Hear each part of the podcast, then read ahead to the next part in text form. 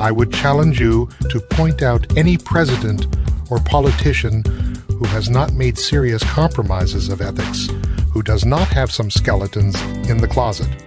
Unfortunately, that seems to be an inherent part of the game of politics, and we as a nation have come to accept it to a shocking degree. Hello, and welcome to episode one of Conversations with My Conservative Dead Father. I'm your host, Jonathan Grossman. And I'm your co host, Michael Grossman. And yes, this is an AI version of me, but everything that I say in this podcast is transcribed from emails I had with my son, Jonathan. Even the dirty stuff. Don't worry, it doesn't get dirty. Well, the politicians get a little bit dirty. I just want to make mention that if you ever spoke to my dad, you would be amazed by how much this AI voice sounds like him. The inflections, the attitude, a lot of it is there. It's kind of amazing. Okay, so let's get started. On today's episode, we ask the question Are we desensitized to corruption in politics? All politicians are scoundrels. Maybe.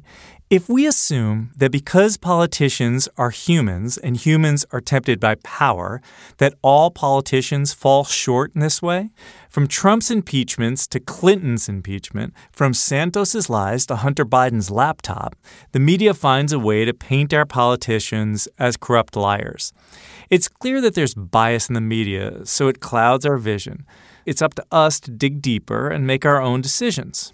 I'll be honest, I think Trump is a corrupt businessman and also a corrupt politician. I think Bill Clinton lied about Monica and therefore probably lied about more important things. However, I don't think Trump's handling of classified materials is equal to Biden's. Trump is uncooperative. Biden, cooperative. Pence, too, for that matter. The bottom line for me is that every politician will make mistakes, but how they handle those mistakes comes down to character. And if you think they are generally a good person, you overlook their mistakes and assume they'll fix them. Trump campaigned on the fact that he was this amazing business person who would cut great deals for America and make us all rich. But if we take a closer look at Trump's past, we see that according to PolitiFact, he has gone bankrupt six times. He has manipulated his finances to look good for obtaining loans, but look bad to avoid paying more in taxes. And according to USA Today, the Trump organization has been party to 4,000 lawsuits. And Trump himself has been sued over 130 times since his presidency. There is a laundry list of failed businesses and pump and dump scams from Trump University to Trump Steaks. I'm sure Trump and his supporters would call all this a witch hunt. But frankly, if it looks like poop and smells like poop, it's probably poop. Oh, come on, just say the word shit. If kids are listening to this, the word shit is nothing. Okay, so you agree Trump's full of shit? Now don't go putting words in my mouth. Fair enough, at least not the words he didn't say. Well, let's get started.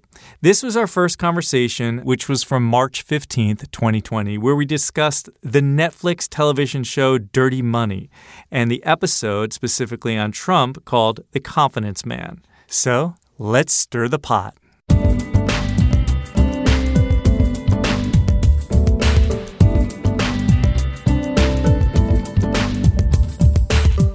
Pops, I have a few shows I'd like you to watch on Trump. I'd like you to watch Dirty Money on Netflix, or maybe you canceled Netflix because of their deal with Obama. Come on, Pops, try to stay open minded. Without that, we all lose. I already watched it.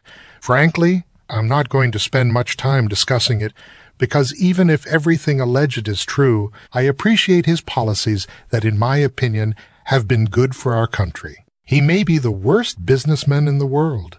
He may be P.T. Barnum, but making campaign promises and keeping them is unheard of in politics. I'm glad you watched the documentary and that you again have Netflix despite Obama. Yes, he has followed through on some of his promises. However, he's not followed through on all of them. Middle East peace, the border wall paid for by Mexico, tax cuts that benefit the lower and middle class commensurate with those for the upper class and big business medical care for those with pre existing conditions. I understand your faith in the Trump administration based on his current performance. I also understand that we all ignore the information that doesn't support our point of view and find the information that does. However, what surprises me a little bit is the fact that you're willing to overlook all of Trump's historical lies and misdeeds and assume that what he's doing now is actually good for the country and not just good for himself, as evidenced by just about every other business decision that he's done. I challenge you to refute the most basic information in that documentary. I've done my own research and have yet to find any information that summarily contradicts his historical actions shown in that documentary. He makes great deals for himself that are not good for the people he deals with. Pops, You've always taught me the most successful negotiations are those in which both parties give a little bit. But I can't see Trump ever giving a little bit. He doesn't follow that. Yes, that's true. I will concede that Trump is very egotistical and very flamboyant, and therefore does not mask his self-aggrandizement as well as most others do. Do I like the way Trump conducts himself and often expresses himself? No. So where I start is all politicians are out for themselves, first and foremost, and their main goal in life is to keep getting re-elected so they can continue their careers of self-aggrandizement one of the main things I look at is a candidate's fiscal policies, because that hits me hardest of all. I'm surprised you don't recognize that as a small business owner yourself. Now, I don't expect you to share that view, but I offer that as a framework of where I am coming from, so you can better understand that I am always looking at the lesser of evils. I am also interested in seeing the interests of the USA being a higher priority than making nice with every country in the world. I want a government that puts the interests of our own citizens and legal residents ahead of all others. I want to see this country strongly defended. Those are among my priorities. Those are the things I look for in a candidate. Pops, not for a moment am I trying to convince you to think otherwise. But for the life of me, I'm trying to reconcile the fact that my very balanced, highly intelligent father supports someone who seems to be, on so many levels, the antithesis of the type of person that you have taught me to be in this world. This is the reason why I'm having these conversations with you. I try to keep very open minded, and yet I have not been able to resolve this inner conflict. I still and always will look up to you. I hold your opinion in such high regard. My hope is to somehow understand where you're coming from on this one. Fair enough. Where I am coming from is very simple. His tax policies have been, for the most part, much to my liking. Even those that may have resulted in a modest increase for me. For example, the loss of the state income tax deduction, which I support because I do agree with the reasoning behind it. Let's say that documentary is 100% accurate, which I seriously doubt. Let's assume he is a total scoundrel, looking to increase his own wealth, a liar, and thoroughly despicable person.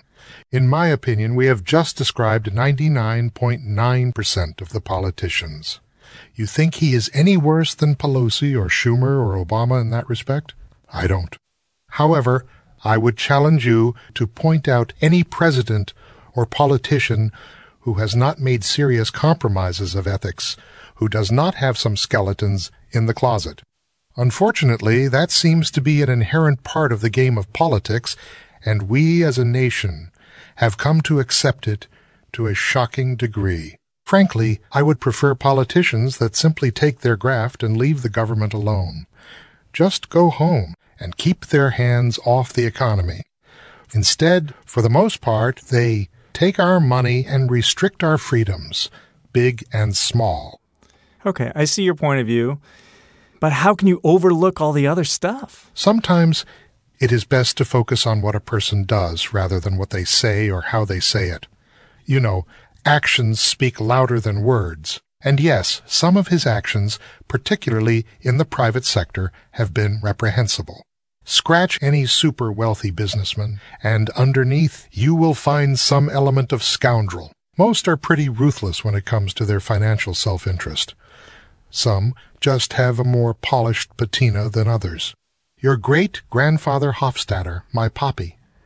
used to say the only reason that anybody goes into politics is to get as much money as they can. And when I was a youngster, I would accuse him of being cynical. As I got older, and hopefully somewhat wiser as to the ways of the world, I saw the truth in what he was saying.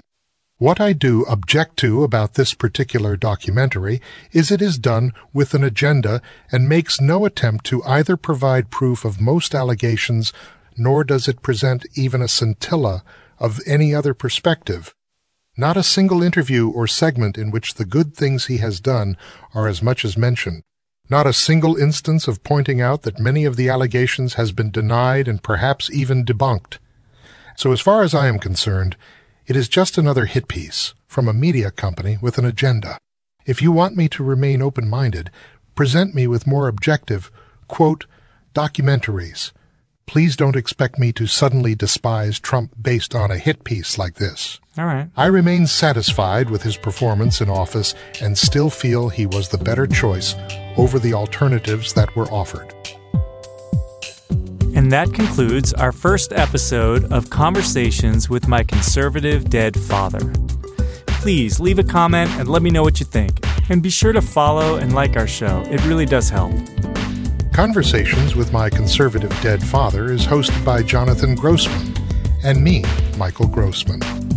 The show is produced and recorded by Night Shift Audio. AI generated voice created by the Play HT Engine. Main title music by Dogwood Moon. Please encourage everyone to have conversations with people of varying points of view. Listen, learn, and most importantly, keep an open heart and an open mind. Thanks for listening.